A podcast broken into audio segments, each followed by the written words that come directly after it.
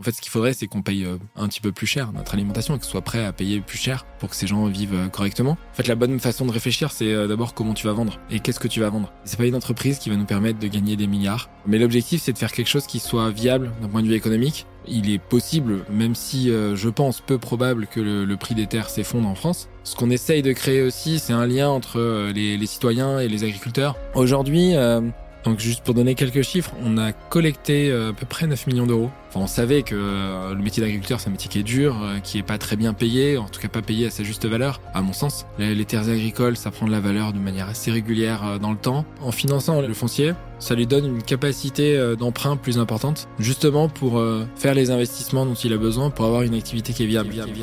Le meilleur moment pour investir, c'était hier. Le second meilleur, c'est aujourd'hui. Je suis Charles Elias Farah conseiller en investissement financier et fondateur du Grand Bain, le média de celles et ceux qui veulent prendre une longueur d'avance dans la gestion de leur argent et le développement de leur patrimoine.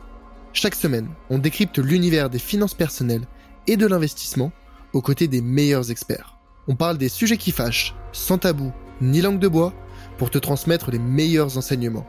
À la fin de chaque épisode, tu repars avec un plan d'action à mettre en place le jour même à la lumière de l'actualité avec un seul but, de constituer le patrimoine de tes rêves et atteindre la liberté financière. Alors prépare de quoi noter, enfile ton maillot et surtout, attention à la vague.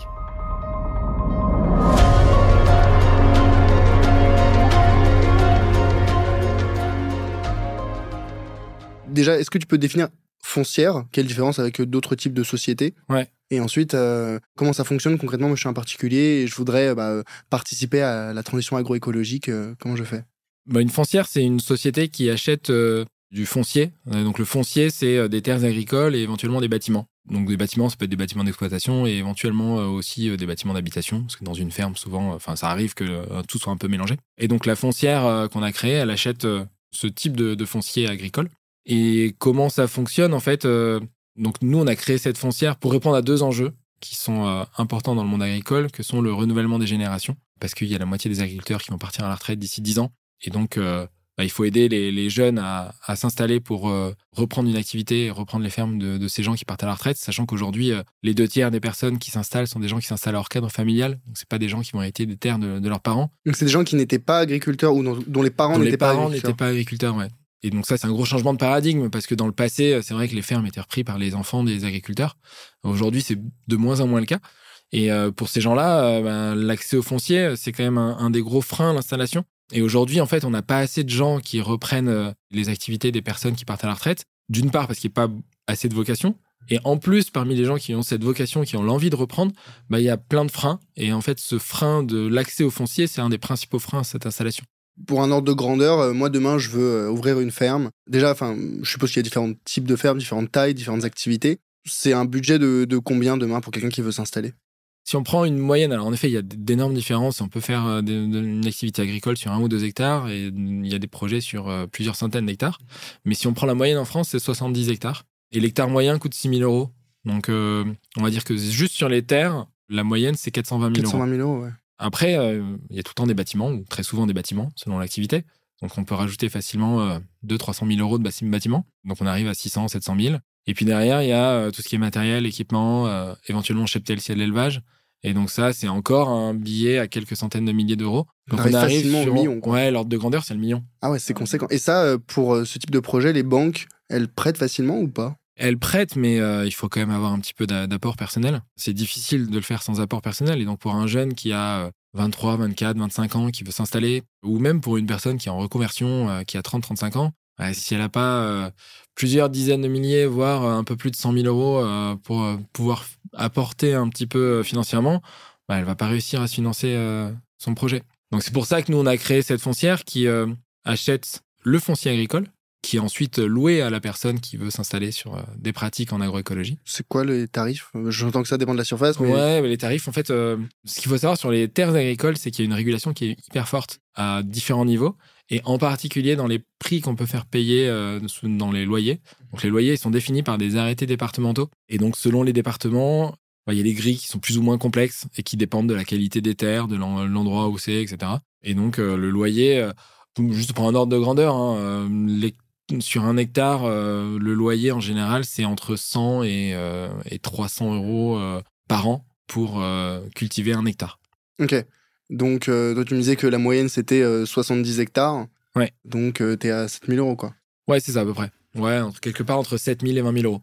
Ok, ok. Ouais. Mais ça, c'est que le terrain. Ça, c'est que le terrain, la location, et après, en effet, euh, si Vous faites des aussi du matériel euh, agricole. euh, Non, nous, on va s'arrêter au niveau de la foncière, on va s'arrêter au financement euh, du foncier, donc euh, terrain et bâtiment. Et ensuite, c'est le porteur de projet qui va aller financer tout ce qui est lié à sa, société d'exploitation. Donc matériel, équipement, stock s'il y a des stocks, cheptel s'il y, y a un peu d'élevage. Et donc, euh, bah, souvent, c'est justement, il, a financé euh, quelque chose qui est entre 100 et 500 000 euros euh, selon l'activité. C'est très large aussi parce que ça dépend un peu de ce que c'est. Mais en tout cas, c'est plus facile d'aller financer cette somme-là parce qu'il y a déjà toute la partie foncière qui est sortie du, lot. Et nous, on s'est arrêté sur le foncier parce qu'en en fait, on pense que c'est un c'est déjà le gros de l'investissement euh, qu'il a à faire.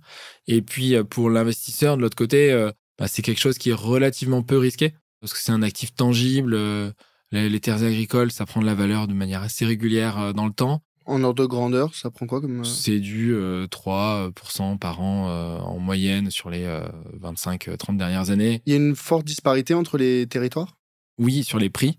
Après, sur l'évolution, euh, pas énorme. Mais en tout cas, sur les prix, oui, il y a une forte disparité. euh, tu peux trouver des terres à 1500-2000 euros l'hectare euh, en Vendée, par exemple, euh, en Loire-Atlantique. C'est pas cher du tout. Et euh, à des endroits dans la Beauce ou le nord de la France, euh, tu peux être à 20-25 000 euros euh, l'hectare. Donc, euh, Qu'est-ce qui explique les différences? la différence, c'est la qualité des terres. C'est lié au rendement que tu peux avoir sur des terres. Et c'est aussi lié à, à, bah, à cette régulation, un petit peu, qui est différente selon les endroits et qui peut être un peu plus forte à certains endroits.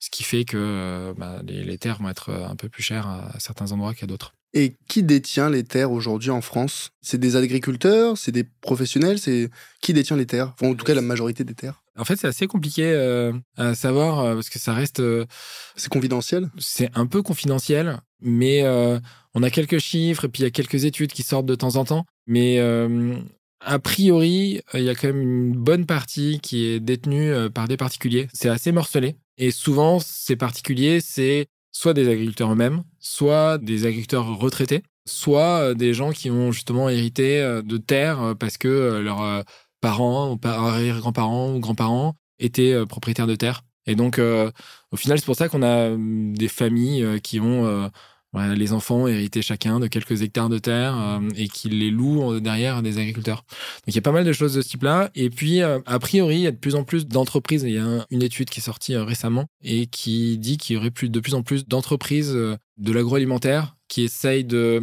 sécuriser leur production en achetant des terres agricoles. Et donc ça, ça commencerait, mais on c'est difficile d'avoir des chiffres exacts. Mais en tout cas, il y en aurait de plus en plus qui détiennent des terres agricoles aussi. Ouais, Parce que c'est vrai que moi, j'ai un peu, pour parler de la grande distribution, cette image des grandes enseignes qui euh, maltraitent un peu les agriculteurs en demandant des tarifs euh, extrêmement bas et qui leur font la, misère. Et c'est pour ça qu'il y a de moins en moins de gens qui veulent rester ou devenir agriculteurs. Et du coup, c'est qui ces gens qui n'étaient pas fils d'agriculteurs, mais qui veulent le devenir? C'est quel type de profil? Ouais, alors nous on voit deux types de profils. Euh, On a des gens qui ont fait un- une formation agricole, un bac agricole, un BTS agricole. Donc il n'y avait pas des parents agriculteurs, mais souvent qui habitaient déjà à la campagne, qui euh, bah, voulaient euh, s'orienter vers ça, qui euh, derrière font travail en tant que salariés agricoles sur différentes fermes et qui vont ensuite vouloir devenir bah, s'installer à à leur propre compte. Donc on a ce, ce premier profil et après le deuxième profil, c'est des gens qui font une reconversion, qui ont fait autre chose avant, des métiers très différents et très éloignés du monde agricole ou des métiers un peu plus proches du monde agricole. Parce que souvent, quand on, parle de reconversion, les gens pensent à un, un informaticien qui est devenu euh, euh, Parti élever des euh, Ouais, c'est ça. dans le, dans Et, le McDonald's et- et ça existe, hein, il y en a. Mais il y a aussi des reconversions de gens qui ont fait des trucs un petit peu plus proches, qui ont bossé, euh, je sais pas, chez un assureur agricole ou euh, dans une euh, boîte qui vend des- du matériel agricole. Là, récemment, on a permis l'installation d'une personne qui avait travaillé euh, justement euh, dans, dans une boîte qui vendait des- du matériel agricole, donc qui, qui était déjà quand même assez proche de ce monde-là. Mais ça reste une reconversion malgré tout parce que c'est quand même un métier différent. Mais il avait déjà un pied dans le monde agricole. Et on en voit pas mal des gens qui gravitent un peu autour et qui savent qu'ils ont un peu cette envie de s'installer, mais qui le font pas tout de suite et qui font d'autres trucs un peu plus ou moins éloignés. Et ça marche Ils arrivent à se lancer dans une telle aventure Parce que je me dis, c'est pas comme euh, je me forme pour euh, ouvrir une baraque à frites, quoi. C'est tenir une exploitation agricole. J'entends selon la taille, mais ça reste un métier à part entière. Alors, ceux qui ont fait une formation agricole, j'imagine qu'ils ont des bases théoriques, après, faut appliquer. Mais ceux qui ont même pas de formation. Euh... Bah en fait, au final, je dis pas qu'ils n'ont pas de formation parce que souvent, ils font une formation au moment où ils se reconvertissent. Et justement, il y a pas mal de, dans les dix dernières années, il y a eu pas mal de, déconvenus, de gens qui étaient venus s'installer avec euh, en idéalisant un peu le métier d'agriculteur et qui se sont plantés. Et donc il y a pas mal d'histoires de gens qui se sont plantés, ce qui fait qu'aujourd'hui les gens qui euh, réfléchissent à s'installer euh, souvent prennent un peu plus le temps, vont découvrir des fermes, vont voir ce qui se fait, vont travailler un peu sur différentes fermes. Il y a pas mal de systèmes qui permettent d'obtenir cette expérience sur le terrain. Il y a des gens qui commencent souvent par du woofing et puis après qui enchaînent par du salarié agricole. Woofing, tu peux. Euh, ouais, woofing, c'est euh, donner un peu de son temps sur une ferme et en général, on n'est pas payé, mais on est logé, nourri, euh, et euh, ça permet d'avoir une main d'œuvre pas très chère euh, pour l'agriculteur. Et de l'autre côté, pour la personne qui va sur la ferme, ça permet de découvrir quelque chose, une expérience. Et ouais, donc c'est souvent pour au tout démarrage, déjà pour voir un peu si ça, ça plaît de, de l'écosystème, de travailler sur une ferme, etc. Les gens commencent souvent par ça. Et puis après, font des choses un petit peu plus sérieuses, font une formation. Il y a pas mal de formations, des BPREA ou d'autres formations qui permettent de, de, former des gens à des métiers agricoles en reconversion. Et donc, quand vous avez des agriculteurs wannabe, peut-être, qui viennent vous voir, est-ce que vous, les, vous avez un screening, vous avez des critères de sélection? Vous Ça vous est déjà arrivé de refuser des, des personnes? Oh, On en refuse tous les jours, en fait. En fait, nous, c'est notre métier. Euh, si tu veux, euh, on se considère comme un tiers de confiance entre des gens qui nous confient leur argent pour financer des projets euh, qui sont positifs pour l'environnement, mais qui sont viables d'un point de vue économique, et euh, des gens qui en ont besoin. Et donc, nous, notre rôle, c'est d'aller choisir des porteurs de projets euh, qui ont un, vrai projet qui nous semble viable sur le papier. Et donc, bah, ce qu'on fait, c'est qu'on on analyse le projet, on, on, vérifie que le porteur de projet a les compétences et l'expérience qui lui permet de faire ce qu'il a envie de faire et ce qu'il vous dit qu'il va, va, faire.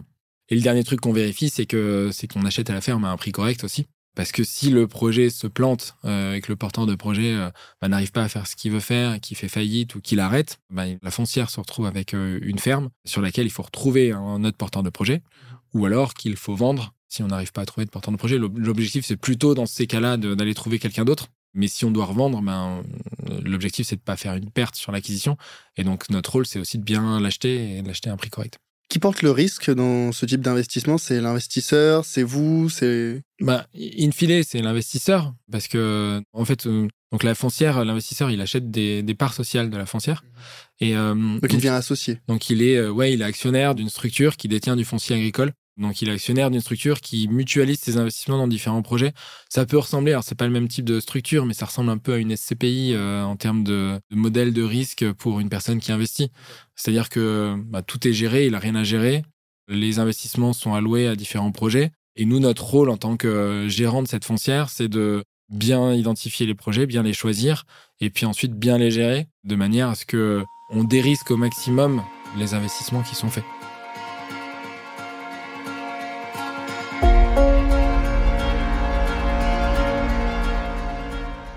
Hello, c'est Charlie. Ce que tu viens d'écouter est un extrait de l'épisode complet que j'ai enregistré avec mon invité. Donc, si tu veux écouter la totalité de l'échange, tu peux dès maintenant le retrouver sur ta plateforme d'écoute préférée. Au passage, pense à mettre 5 étoiles au podcast s'il te plaît. Ça compte énormément pour moi et ça m'aide à développer le podcast. Je te remercie d'avance et te dis à très vite pour un prochain épisode. A plus